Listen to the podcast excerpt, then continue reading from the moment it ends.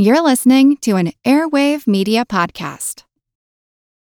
This episode is brought to you by Reese's Peanut Butter Cups. In breaking news, leading scientists worldwide are conducting experiments to determine if Reese's Peanut Butter Cups are the perfect combination of peanut butter and chocolate. However, it appears the study was inconclusive, as the scientists couldn't help but eat all the Reese's. Because when you want something sweet, you can't do better than Reese's. Find Reese's now at a store near you. Look, Bumble knows you're exhausted by dating. All the, must not take yourself too seriously, and 6'1" since that matters, and what do I even say other than, hey? Well, that's why they're introducing an all-new Bumble, with exciting features to make compatibility easier, starting the chat better, and dating safer. They've changed, so you don't have to. Download the new Bumble now.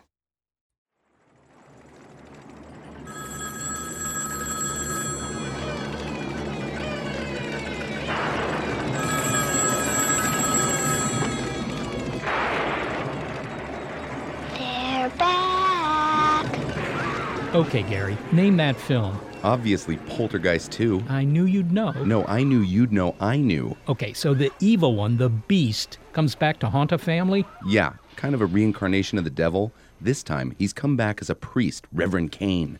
Kind of ironic, the devil coming back in the guise of a man of the cloth. Reincarnation. I mean, a lot of people think it could be real. In fact, there was a survey by the Pew Forum about a year or two ago. It found that 1 in 4 American Christians believe that people can be born again and again. Does that mean that some of the feral cats in my neighborhood might be reincarnated souls from the time of the Roman Empire? Well, do they speak Latin? Meow, meows, meowt. I'm Seth Shostak. And I'm Gary Niederhoff, sitting in while Molly Bentley takes the role of roving reporter today. Welcome to Skeptic Check on Big Picture Science. We're talking about reincarnation. Lots of people have been convinced that people's souls get recycled just like soda bottles. One recent high-profile case seems to have persuaded a big crowd. James Leininger of Lafayette, Louisiana, was only 2 years old when he began to wake up screaming about being in a fiery plane crash. He also drew some pretty scary pictures of World War II fighter planes being shot out of the sky. Poor kid. But a lot of young boys have nightmares, Gary. Obsessions with machinery, too. So why do people think these are just past life memories? Well, his parents said that they were baffled at first. Their son kept revealing odd details about air combat between Americans and Japanese over the Pacific, centering on the fate of one pilot in particular and his fighter plane, the Corsair. Right. Those are the planes with the folding wings that can be packed tight on an aircraft carrier deck. Yeah, and when the parents heard the story of James Huston, who had been shot down in the battle for Iwo Jima, they felt there were many parallels with their son's dreams. Not being able to explain it any other way, they became convinced their son James was remembering the pilot's final days from 1945. How'd you hear about this? The boy's parents published a book called Soul Survivor, The Reincarnation of a World War II Fighter Pilot. They've appeared in television programs, and their story's been spread pretty far by reincarnation believers. Well, I can't explain it based on what you've told me. Why don't you buy it? Only a few of the descriptions mention that the child spent a day looking at World War II planes at the Kavanaugh Flight Museum near Dallas only months before the nightmare started. And did they have a Corsair in their collection? Well, Cynthia Meyersburg, a Harvard University research psychologist, asked the same question. She's interviewed dozens of adults who believe they have memories of past lives and hasn't been convinced yet. She made a couple of phone calls, and that was all it took to uncover another significant fact that nobody else had reported, despite the attention paid to the case. And that was? Let's hear it from Meyersburg herself. Molly dropped in on her at Harvard and asked about the James Leininger case. I was intrigued by this story. Although I'm in the skeptic camp, I thought it was a very interesting story, and part of the evidence that was so persuasive apparently to the family was that the child specifically mentioned a particular kind of plane, a Corsair. I thought that was interesting, and reading further, child before the nightmare started had been to a particular museum that has a collection of planes, including working planes that they take to air shows. So I thought, oh, well, a Corsair, that's interesting. He must have seen a Corsair there. And just because I'm that kind of person, I called the museum just to ask if they had a Corsair in their collection, and they said, yes, they did. And then it occurred to me that, but that doesn't mean they had one then. Then being the time when the child had visited the museum. Yes. So I thought, well, maybe they've gotten one since then. It wouldn't necessarily speak to whether or not the kid had seen a Corsair. So I called back to the museum and I said, well, did you have a Corsair in your collection at that time? She said, well, actually, no, that was in between our first Corsair and our second Corsair. You see, our first Corsair crashed in a tragic accident at an air show. So maybe 3 or 4 months before the child would have visited, the Corsair in the collection actually was destroyed in a sad accident. Do you have any idea of how the child might have heard the story? Yeah, I wasn't there. I don't know. But I can imagine without a great deal of difficulty that it's possible, very possible, that a guide may have said something to someone within this child's hearing. Oh, well, we used to have a Corsair, but... And I can see how a sensitive child who's interested in aviation, who's paying attention, could take that information in and how it could appear as subject matter in a nightmare. Few media accounts for his parents' belief in his reincarnation include the fact that he had been to a fighter museum, but I don't think any of them included the fact that an airplane had blown up a couple months before the child had visited this museum. This has been left out of the accounts. Yes, it has. And it was a sad crash, actually. It left the pilot paralyzed, I believe. It was a really tragic event for that community. What is the connection you see between an event like that and how they incorporate it into their psyche and a belief of past life? I think that it's completely normal for people to look for explanations when weird things happen. And having your small child say, I was in a plane crash, it was a Corsair, I could see how that would be really striking. And you want an explanation. We want the world to make sense. We look for patterns. That's a normal part of the human experience. Now, there's one thing, though, to see patterns in the world. There's another to make the leap to believe that these patterns are evidence of a past life, of reincarnation. What does it mean to believe in reincarnation? So reincarnation is the belief that one can live again. It's an important tenet of several world religions, including Buddhism, Hinduism, Jainism, Sikhism, and also it's a part of some Inuit belief systems and some other Native American beliefs. It's widespread. So the idea is that the soul comes to life again in another person, complete with all the memories of that past life as well? Not necessarily with the memories. So, for instance, part of what set Buddha apart, according to Buddhist belief, one mark of the Enlightenment was that Buddha recovered all of his memories of all of his past lives at once, and this was considered an extraordinary thing. Some people think that they're reincarnated but don't believe that they have any memories at all. In fact, that's probably the majority of people who believe in reincarnation in this country. I'm in the skeptic camp. Science doesn't have a persuasive mechanism for how the personality and memories contained in one brain could manifest in another. Tell me about the people that you studied. Who were they and how did you set up this research project to study reincarnation? What I did was I recruited people who believed that they'd recovered memories from one or more past lives. What sort of stories did they tell you? So it's funny, the stereotype really is that they were someone famous. Oh, so-and-so was Marie Antoinette, so-and-so was Napoleon. But the people who came into my study, that's not really true. That isn't what I found. Some people thought they may have been someone somewhat prestigious, but by and large, most people didn't think they'd been anyone famous at all. I've had people tell me a wide range of things, ranging from Holocaust victim to being a peasant to being a polar bear to I had a life on another planet to I think I was a worker in a garment factory. I have one participant who recovered her memories during a near-death experience, during a drowning experience. I have had people tell me they had physical sensations, so I felt this pain, and I knew that I must have been shot with an arrow in that place. I was at a battleground where people died, and I was sure that that was the only explanation for the sorrow I felt and the pain I felt.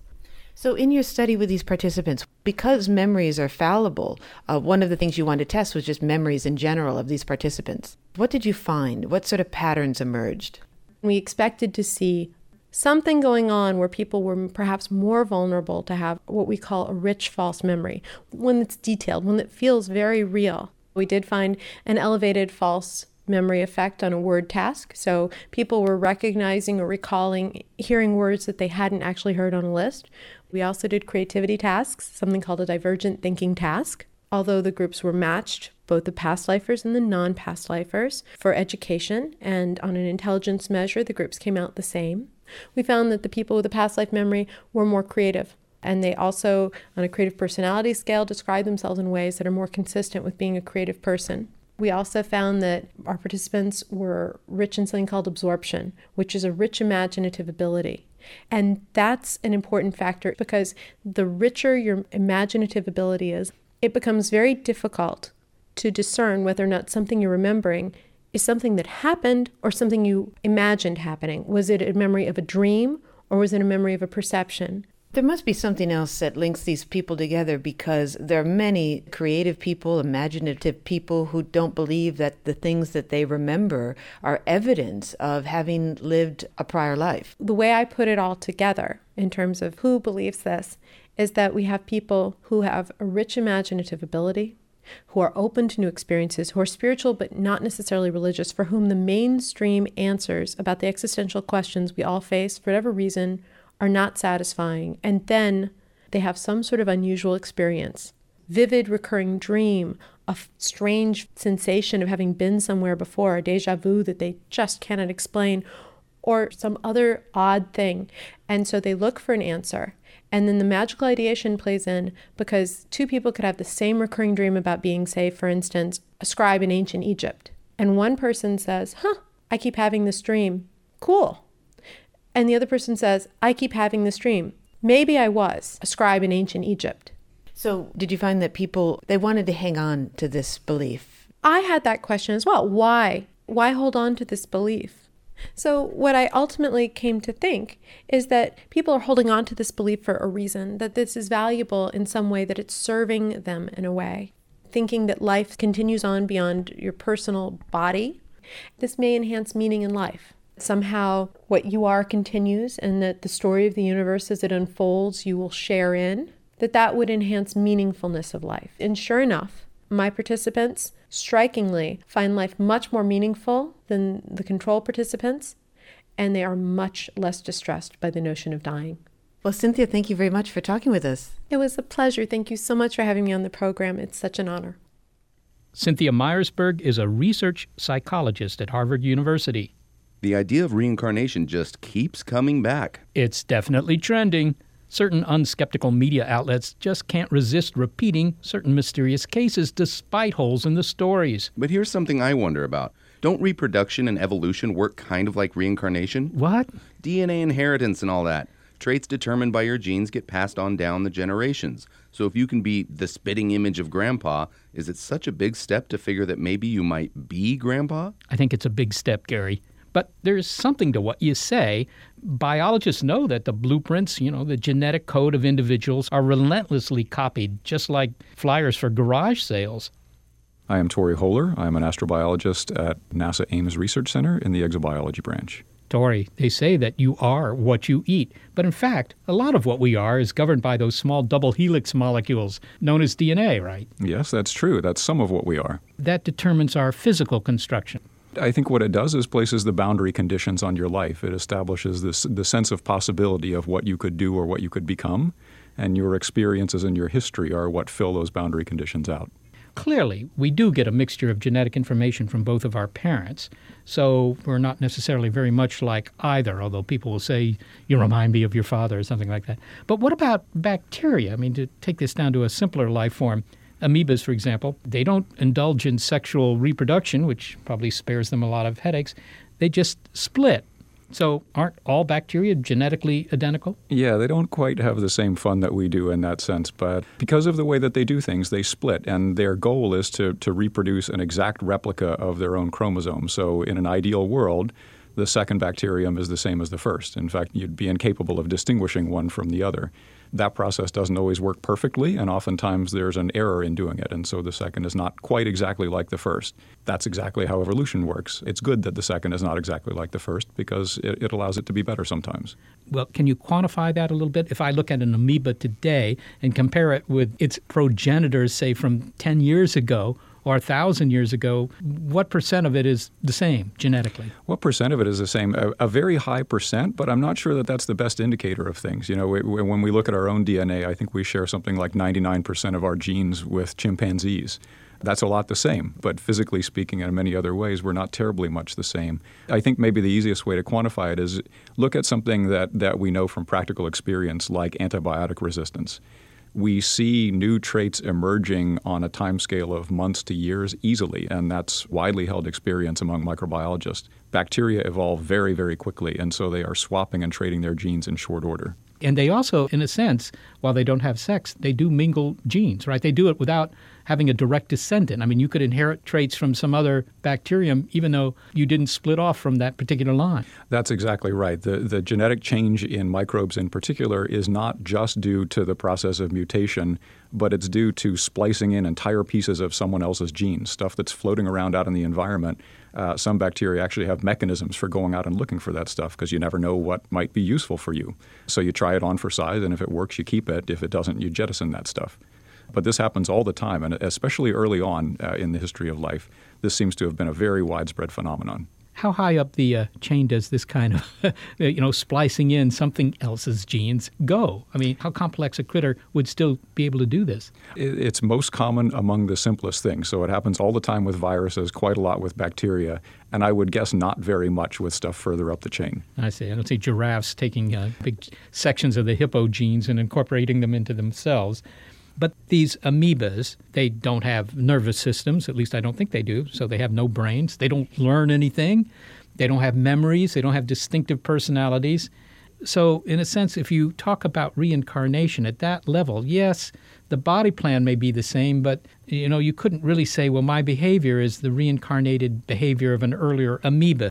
Yeah, I think if you consider that what makes you is partly due to your genes and partly due to your experiences and your history and the way in which you apply those genes, for something like an amoeba or a bacteria, a lot more of what makes it are its genes. And so I think that it comes closer to reincarnation in the sense that the next generation is much closer to the first. There's not nearly as much experience to be added in.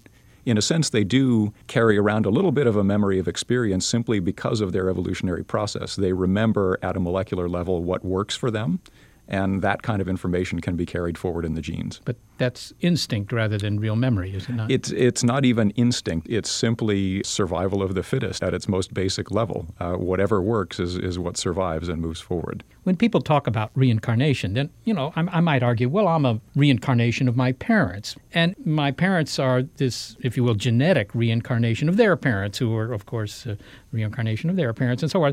And so when you look at some lout walking down the sidewalk here, that's the repackaging of a lot of creatures that lived before.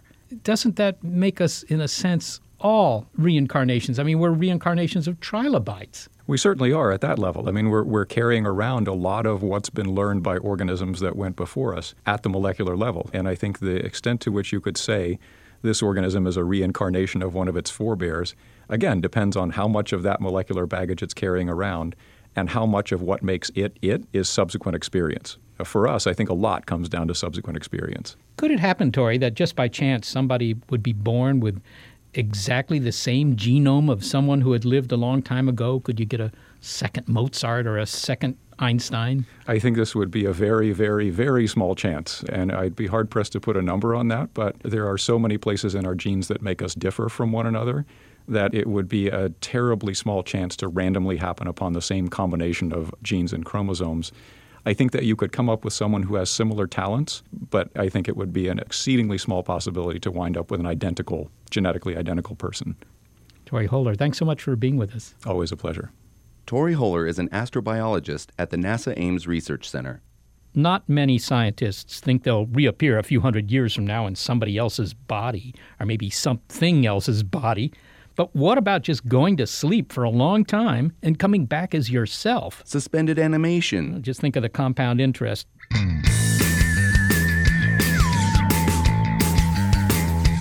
When we return, could you put yourself on hold? It's Skeptic Check, our monthly look at critical thinking on Big Picture Science.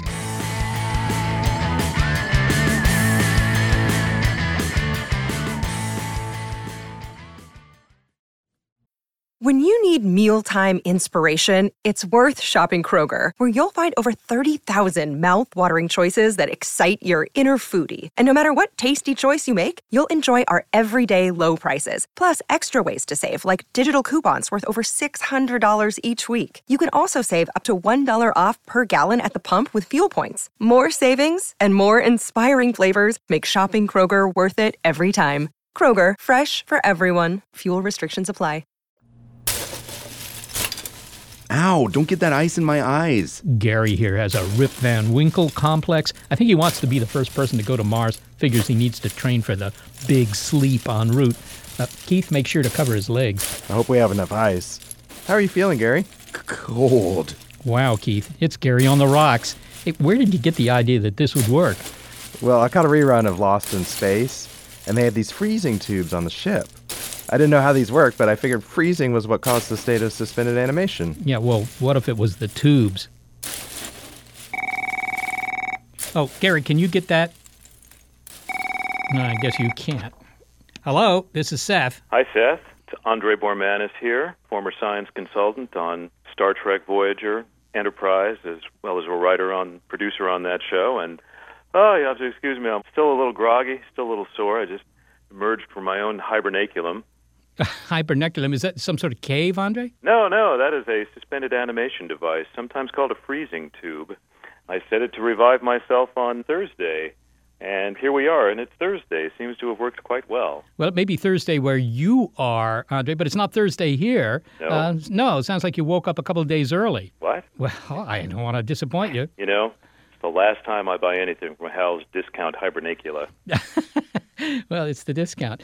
Suspended animation, Andre, this is a Hollywood fixture, it seems to me, as common as death rays. It's been around for a long time. The first example that I can remember was actually a movie from way back in the 1950s, Forbidden Planet, which featured Leslie Nielsen, before he became a renowned comedian, as the captain of a starship headed to a distant solar system, and of course, given the amount of time it takes to travel interstellar distances, suspended animation, actually being able to put the body in a kind of a hibernation state for long periods of time, seems like a pretty good idea to the people who design at least science fictional spaceships.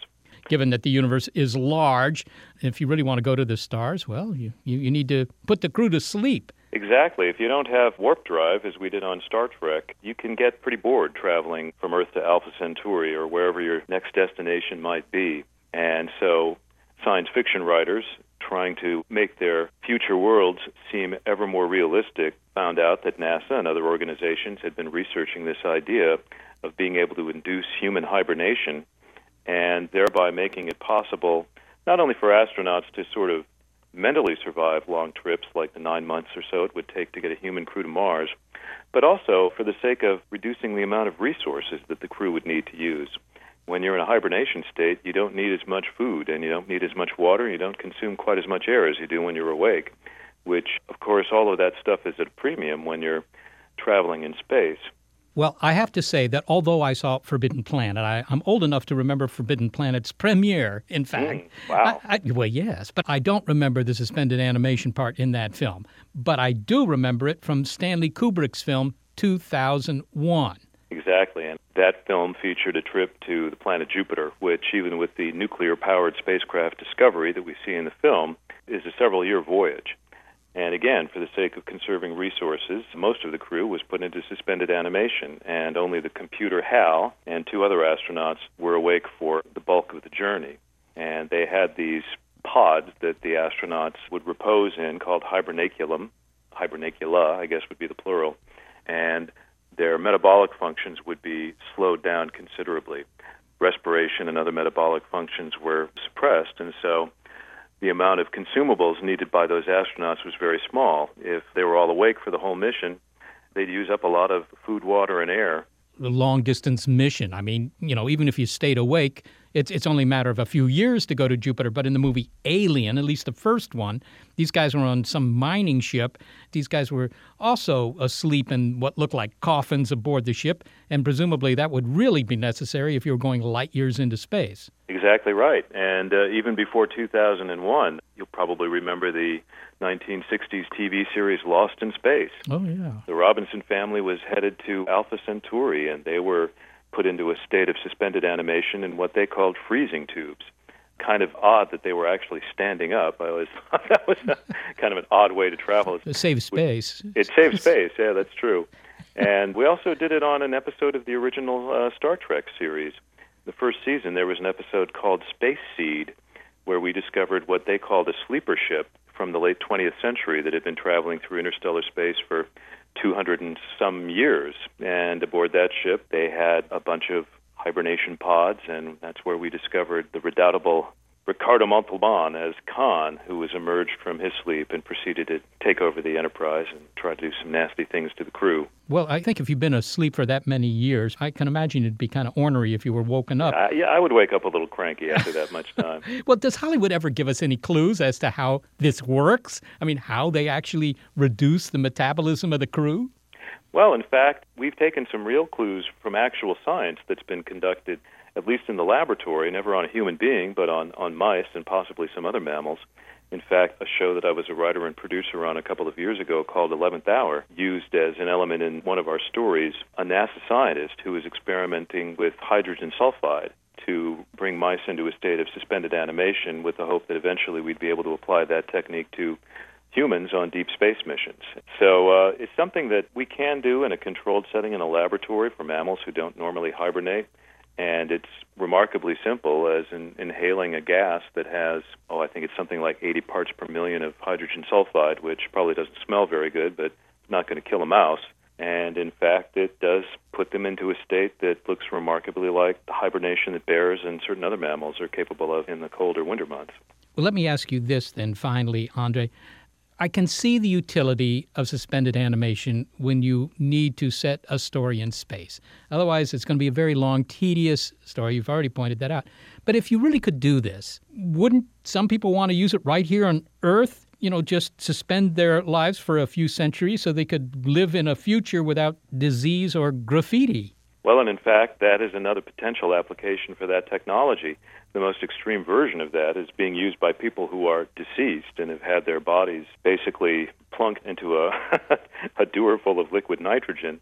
I'm not too optimistic about their odds of being reanimated at some future date, but perhaps a less severe form of technology could make it possible for somebody who, for example, is terminally ill to survive to a date at which a cure for their illness can be found. So there are applications for the technology that the medical community is certainly interested in. Personally, I think it would be fun to live into the far future, and if I had a real hibernaculum and not just a fake one here, low-budget one, it would be interesting to go to sleep for like 10 years and then wake up for a year and then do another 10 years and keep going into the future. I wouldn't want to go to sleep for 300 years and then wake up because God knows what you'll find. But if you just sleep for 10 years, you wake up and you'll still be able to speak the language probably. You'll be able to understand the changes in the culture and so forth. And by that sort of skipping stone method, you know, in 40 years, you could find yourself 400 years in the future and still understand the culture that you're engaged in. Well, Andre Bormanis, I want to thank you for suspending whatever it was that you were doing and talking to us today. It's my pleasure as always, Seth. Andre Bormanis is a screenwriter and producer and was a science consultant for the TV series Star Trek. Oh, so chilly. Hey, can I put some sodas in here? I wonder if Gary might go into hibernation. You mean like a bear in winter? Yeah, except Gary's not gorging on salmon. Interesting observation, Keith. But of course, bears aren't the only animals to hibernate. I mean, you've got your lemurs, you've got your bats, anteaters, lizards, the European hedgehog, and an animal we encounter plenty around here in Mountain View, the ground squirrel. No, I'm pretty sure he's not one of those either. Is this really going to work, Keith? Well, it worked on Futurama. Well, that inspires confidence. Too many cartoons, maybe? I also saw it work for those ground squirrels you mentioned in a nature documentary. They hibernate under deep snowbanks for months at a time. But I don't think it's just the snow that initiates the hibernation. I wonder if Molly can back me up on this, because she talked to hibernation expert Matt Andrews, a biologist at the University of Minnesota in Duluth. Matt, I wonder if you could describe for me what goes on when an animal hibernates. And let's take the adorable ground squirrel. When it hibernates, it does it under 4 feet of snow. So what's going on in its body? Well, Molly, you picked a great example because the ground squirrel is an animal that can be studied quite easily in the laboratory, and so I know a little bit about that. And in its body, the main thing that I think of during hibernation is a tremendous depression in three things: body temperature, heart rate, and oxygen consumption. Body temperature goes from 37 degrees C, and that's our 98.6 Fahrenheit, all the way down to about 4 or 5 degrees Celsius. And then heart rates go from like 3 or 400 beats per minute, which is really quite common in small rodents, it's only about 5 or 6 beats per minute. So 300 to 400 beats a minute when the animal isn't frightened? That's just its resting heart rate? Oh, yeah, that's right. That's really common for small rodents. Something like a mouse may have a heart rate of almost 500 or 600 beats per minute. And then it goes down in the ground squirrel to 3 to 4 beats a minute? Oh, yeah, that would be the low end. I'd say anywhere from 3 to 10 beats per minute, depending on the species. That's correct. Incredible. And then the last one was oxygen? Yeah, oxygen consumption, which is only about 2% of normal. And something like that would be quite a toxic event for you and I, a lethal event, because that would cause a stroke and all sorts of other damage. And how long does the ground squirrel hibernate? Well, again, depending on the species, it can be anywhere from about 7 months out of the year to maybe 3 or 4 months out of the year, depending on latitude and the temperature of its surroundings. But I would say in general anywhere from 1/3 to 1/2 the year. I know in your lab that you study these squirrels, and you can actually pick up these little animals while they're hibernating, and it doesn't disturb them? Oh, not at all. When you have a body temperature that's just a few degrees above freezing, you are just totally incapable of detecting or sensing anything around you. The brain is barely functioning. So we can pick these animals up and hold them in the palm of our hand. Now, if you were to hold them there for like a half hour, the warmth of your hand would eventually trigger the arousal process, and they would wake up. But to simply observe them and put them back in their cage, that's no problem at all, because their body temperature is so low, they don't even know that they have been moved. Incredible. Do animals continue to age while they're hibernating? You know, the studies that have been done on that show that they age much, much slower.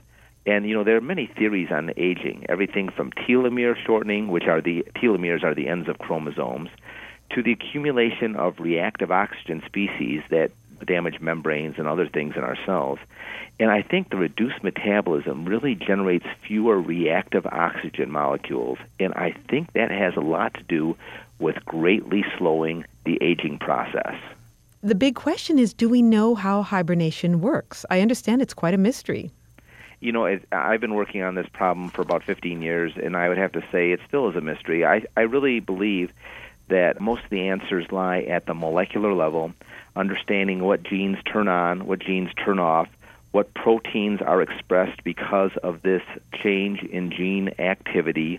And depending on the tissue, I think that these fundamental changes in metabolism, in neural activity, in the ability to respond to stimuli are all controlled really at the genetic level. And we've identified a few genes that appear to be responsible for this, but I think we have a long ways to go.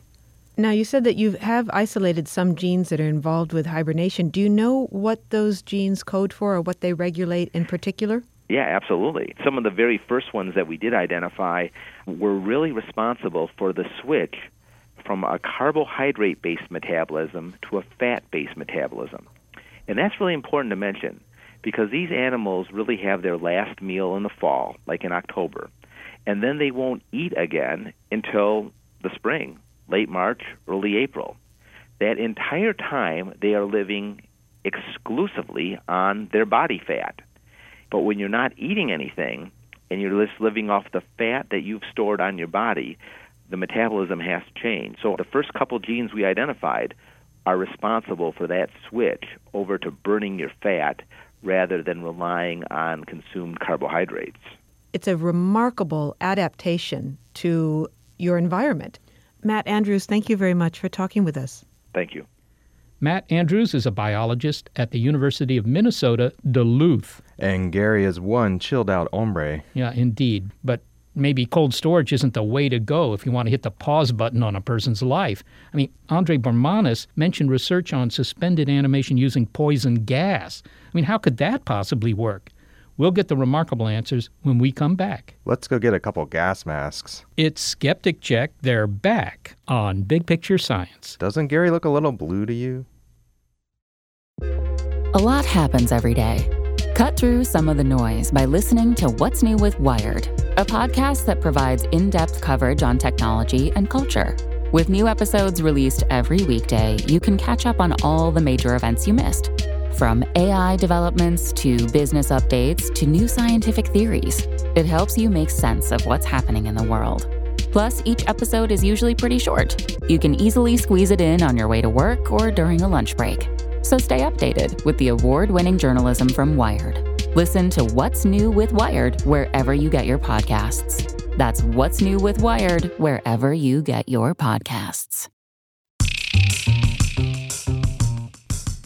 Welcome back to Skeptic Check on Big Picture Science. And we're talking about suspended animation. It turns out that it's not just something for science fiction like warp drive. Scientists have had some success actually putting animals to sleep for long periods of time. Well, Gary's sure asleep. Wow. Hey, look, the ice is kind of congealed into one big block. Give me that screwdriver, would you? Here you go. Yeah, he looks like a giant popsicle with a chewy Gary center, but my soda's got frozen in. He's a one-man ice age. He's got the jump on the rest of us, according to some of the paranoid news stories I've seen recently about the sun shutting down. Aren't we all headed for some sort of snowpocalypse? Oh, you mean because the sun is behaving strangely? Not too many sunspots, not much activity? Exactly. Instead of global warming messing things up, some people are saying a quiet sun could lead to a serious cold spell. Yeah, well, that sounds pretty goofy to me. It's kind of reminiscent of the sort of thing you'd expect from Brains on Vacation. Hey, this time off is just what I needed. Could you pass the sunblock? My medulla's getting a bit pink. Watch the sand. Grit in your hippocampus is a bummer. Ah, I can feel my neurons relaxing already. For all of you out there who are expecting a mini ice age any day now, I wouldn't stock up on the parkas just yet. Okay, Phil, but the sun is behaving weirdly, isn't it? Well, we'll start with some science, and then we'll sort of roll into some speculation here. But basically, scientists have found that the sun's magnetic field appears to be weakening. They've looked at sunspots, they've looked at rivers of gas that flow under the sun's surface, and they've even looked at its corona, the gas surrounding the sun. And all of these indicators seem to point to the fact that the sun's magnetic cycle, this 11-year cycle it has of strengthening and weakening magnetic fields, it appears to be getting weaker, and that the next peak in the year 2022, something like that, is going to be very weak, delayed, or may not even show up at all.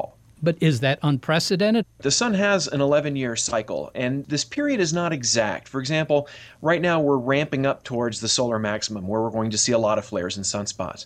But the last minimum lasted much longer than usual. And this has happened in history. There was the Maunder minimum, which happened in the late 17th century, when the sun went without sunspots for decades. But what's interesting is that the Earth underwent a little ice age, and this was a time when, mostly in Western Europe, but in a couple of other parts of the world, temperatures got really cold in the winter. The Dutch fleet was frozen in its harbor. People were ice skating on the Thames River in England. I mean, it was really cold. Summers were pretty much the way they always are, but winters were very cold, and it's very, very tempting to link this to the minimum of the sun's activity that was seen at that time. Well, this sounds a little counterintuitive, though. During the mini ice age, the Maunder minimum refers to the solar activity. There were fewer sunspots, and you would think that fewer sunspots, since sunspots, after all, are cooler than the surface of the sun around them, that fewer sunspots would mean the sun was a little brighter and that it would get warmer here, not cooler. Well, you found what is really a subtle effect here that is very important, and that is that while sunspots are dark because they're cooler regions of the sun, and therefore you might expect the Earth to cool off when there are more sunspots, in fact, it's very complex. They're surrounded by hotter regions, and those actually more than compensate for the cooling off of the sunspots. And so therefore, and this is weird, I know, when there are more sunspots, the sun is actually slightly warmer. And I mean, just a little wee bit. But it is enough to warm the Earth a little bit more when there are more sunspots. So when there are fewer sunspots, the sun is actually cooler. Now, the thing here you got to realize is that there are a lot of subtle things. You can't just look at the sun and say, oh, more sunspots must be cooler. It turns out it's warmer, and it turns out as well that the coupling of the sun's temperature with the Earth's temperature is also very difficult to determine. We know that the ice age was pretty bad, but the question is it really connected with the sun? We know that after the Middle Ages, there were these pulses of cold air that happened on the Earth long before the Maunder minimum. We also know that there were lots of volcanoes that were erupting, and volcanoes tend to cool the Earth. So clearly there's more going on here than just the sun. So the bottom line, Phil, is that a slightly brighter sun or a slightly dimmer sun doesn't necessarily cause our planet to ice up. It's not that simple. Nothing's ever that simple, and you're exactly right. The sun can warm up and cool off just a little bit and not cause gigantic ice ages. The fact that there was a little ice age that happened around the same time the sun was acting funny is suspicious, it's interesting, but we know there were other things going on, so we shouldn't just blame the sun here. So what are the experts in climate saying about the sun? The fact that the sun seems to be less active than we had anticipated for the upcoming couple of years, that seems to be true. But what do climate scientists say? Do they say, yes, it's going to get cold? I wish it were that easy. Climate scientists understand that climate science is incredibly complex with tons of variables going on. It's very, very hard to predict. The sun may not be heading for a weaker max. It might be. Let's just say for a second that it is. Even so, it's very, very, very difficult to say how this will affect the Earth. Nobody that I know of in a scientific field is saying this will cause an ice age. They're saying that this is a complex, interesting, subtle problem. We should keep our eyes open and our ears to the ground and see what's going to happen. All right. So finally, Phil, I just ordered those furry mukluks on the Internet. Should I cancel my order? Well, I live in Boulder, Colorado, so having cold weather gear is a pretty good idea, but I'm not expecting a new ice age anytime soon. Sounds like you've chilled. Yes. Phil Plait, thank you very much for talking to me. Thank you, Seth. Join us next month for Brains on Vacation. Is that cerebellum over there? What a dish. Astronomer Phil Plait is the author of the Bad Astronomy blog for Discover magazine. You know, Gary here kind of reminds me of Ötzi, the Iceman they found in the Alps, 5,000 years old. Except Ötzi didn't come back when they thawed him out. Huh. Well, maybe we better get Gary warmed up. Anybody have something we can defrost him with? Well, we could ask Barbara. Maybe she's got a hairdryer. Of course I do. I always carry one. Here. Wow, 1,500 watts, and with styling attachments. Let's fire up this puppy. This is going to take a while. But, you know, maybe we used the wrong approach. How do you mean? I mean, putting Gary on ice. Mark Roth, a biologist at the Fred Hutchinson Cancer Research Center in Seattle, made a big splash when he announced that he could deanimate and reanimate animals using poison gas.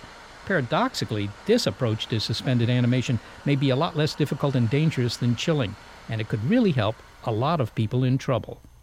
Mark, suspended animation. You're not motivated here by the idea of making space travel easier. Well, no, Seth. Actually, what I'm trying to do is to see if I can extend survival limits of people here on Earth who are suffering from the vicissitudes of life. So you're trying to help people with, say, trauma. Right. That's simpler. Well, okay. So you want to pause the tape, as it were. Somebody gets into an accident, a soldier's injured on the battlefield or something. You want to put them on hold until you can get them somewhere. I think so. I think it's about, if you will, slowing down time for those people who are having the traumatic event to slow their time down, allow those first responders and such to move at a normal rate, but in a way kind of take the emergency out of emergency medicine because you're slowing down the dying process for the person who's having the problem and giving the first responders more time to bring the care they need. Now, we've discussed hibernation on this program, but this is not hibernation. How is suspended animation different? Well, I would suggest that and if you have a light in your home that might have a dimmer switch on it, when you dim your light, I would say you're sort of hibernating. But if you turn the lights off, you're suspended.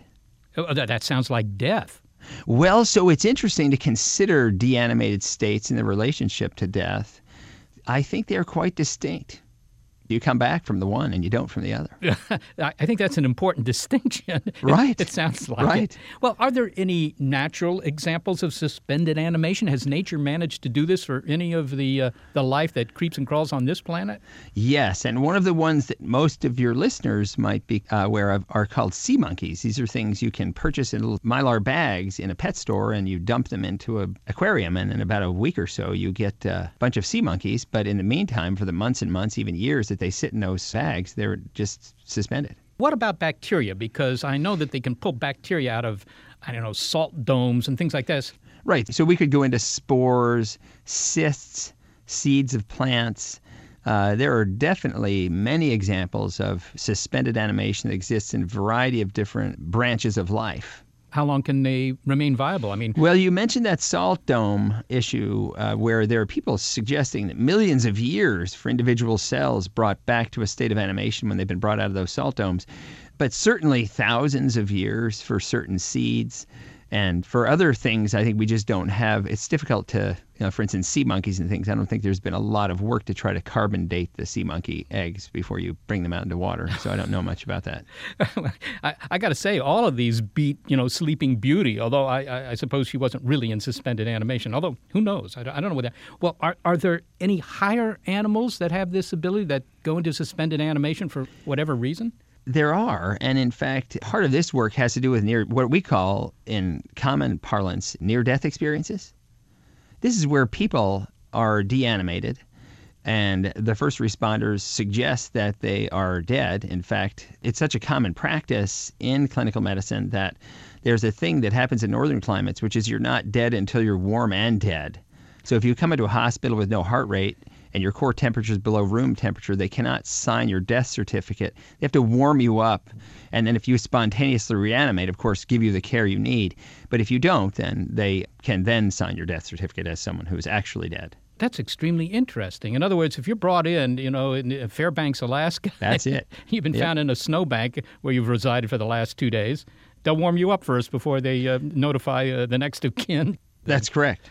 And just to dwell on that for one other half a moment, it seems that a lot of your listeners might think that the idea of coming back from the dead by virtue of being cold and then rewarmed is a miracle. So there is a paper that was published, hundreds of people who were brought into Swiss trauma centers and hospitals over a 15-year period who were clinically dead for at least 3 hours. And then they tried to figure out what's the best way to treat them. And they found out if they rewarm their blood from the inside out, take the blood out of the body, rewarm it, and put it back in, that they could get over half the people who were dead for 3 hours to come back to life without neurological problems. And that is not a miracle. That is simply, it is a very frequent event if you treat the people correctly. How does this work? How do you put somebody in suspended animation? Now, you can lower the body temperature, you can reduce the supply of oxygen, both of which sound kind of lethal to me. Right. So that certainly is a reasonable question. So what we thought about was what happens if we treat the state of animation to suspended animation, as I said, like a dimmer switch. Can we find any agent that, if you will dim the candle a bit? And we have done that using, of course, hydrogen sulfide, this heinous toxin. Hydrogen sulfide. Now, that's a gas. I remember it from 11th grade chemistry. It smelled like rotten eggs. Right. Well, how did you trip across hydrogen sulfide as the way to induce suspended animation? I was watching TV, actually, when a program on Nova was concerned with caves in Mexico. And the caves have, like many parts of our planet, lots of hydrogen sulfide in them. And when the person who knew what they were doing, this is a real cave specialist, was bringing the narrator into the cave to sort of describe this to them, they said, you have to put a respirator on because if you don't, you'll take one breath of the gas inside this cave and you'll collapse. But it'll be okay because if we bring you back out, you'll be reanimated. And I thought, oh my gosh, this is it. This is an agent that has an immediate capacity to alter the state of animation of people. If you look at the chemical accidents website that the CDC runs, there are many sewer workers, farmers, petrochemical workers, and such that work around hydrogen sulfide, and you find examples here in 2011 when they have been deanimated transiently through breathing excess H2S in the air, and it does smell like rotten eggs, and it will deanimate you if you breathe too much of it, and you can be reanimated if you're just brought to room air. So did you rush to the lab and start administering hydrogen sulfide to lab animals? Actually, it was post 9/11, and I went to the chairman of my department, and I said, you know, I would like to buy a tank of toxic gas that's compressed and bring it to my lab and then release it in a way that allows me to do experiments. And he said, get out. We talked over several months, and eventually I convinced him that I wasn't going to do anything ridiculous. And, you know, although I have had Homeland Security come to my lab to make sure we're doing everything in a reasonable way and that we have appropriate safety precautions, it's been eventful a bit because of the time in human history when I've been trying to do this work. But the results are? I mean, what happens? Oh, the results are that we are capable of extending the survival limits of a variety of animals. These are mice and rats, pigs and dogs that are subject to various models of, say, heart attack, liver or kidney ischemia, that kind of thing, the sorts of things that would happen to people. And we're able to see, I should say we, I and others who are physician scientists around the world have published papers in peer-reviewed journals showing the benefit of H2S administration, doing better than the standard of care. And so that's done. And that demonstrates the preclinical, as it's referred to, value of this agent to buy time for people when they're having their traumatic events. Well, that's the obvious question then, Mark. I mean, if this works on creatures like dogs, it isn't so much of a step to trying this on humans, and the benefits seem so enormous. I assume that's what you're going to do. That's true, yes. Several years ago, in combination with the Fred Hutchinson Cancer Research Center, where I worked, we got together and we founded a company, and it's done really well. Just in brief, it's developing products around the use of three very small, very toxic molecules, carbon monoxide, hydrogen sulfide, and nitric oxide, to create better outcomes for people. So finally, Mark, what's the future here? How far away is the time when somebody who gets into an auto accident or gets injured on the battlefield or something can get a shot of hydrogen sulfide and make it? It sounds like this is not centuries away. This might be decades away, maybe less. Yeah, I think it's quite reasonable that we will recognize the powerful effects of physiology that these small molecules have on us. And as we wrestle them to the ground, like many other toxins, which when appropriately administered became the most powerful medicines, these most toxic molecules are not toxins. They're powerful effectors of physiology. We use them correctly, and we will have the powerful benefits in front of us. We're going to be able to extend survival limits, to buy time, to slow down time for the person who's suffering. That's going to happen. Mark Roth, thanks so much for talking to me about being able to put somebody on hold for their benefit. Thank you, Seth. Mark Roth is a biologist at the Fred Hutchinson Cancer Research Center in Seattle.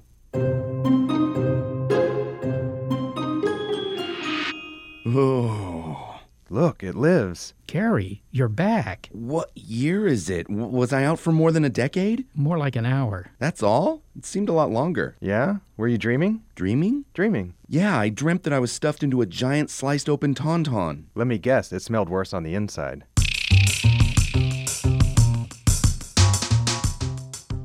Well, that's it for our really cool show. Our thanks to our roving reporter, Molly Bentley.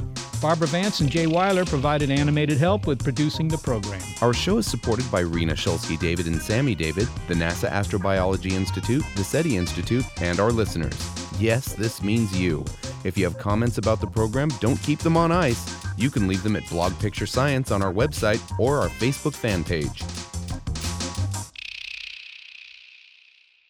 Skeptic Check is brought to you thanks to a generous grant from the Trimberger Family Foundation. At the Trimberger Family Foundation, we hold that skepticism is a lamp that lights the way to truth. You don't need to be a scientist to hold that lamp. Look for evidence. Keep on thinking. Trimberger.org. Get ready to geek out. The Wired Science Podcast explores all the latest and greatest in science, everything from strange diseases and biological breakthroughs to interesting tech and mysteries in outer space. Listen to Wired Science today wherever you get your podcasts. That's Wired Science wherever you get your podcasts. Tech moves fast, so keep pace with the Daily Crunch podcast from TechCrunch. With new episodes every day, this podcast will give you a quick overview on everything you need and should know about startups, new tech, regulations, and more. Listen to TechCrunch Daily Crunch now, wherever you get your podcasts. That's TechCrunch Daily Crunch, wherever you get your podcasts.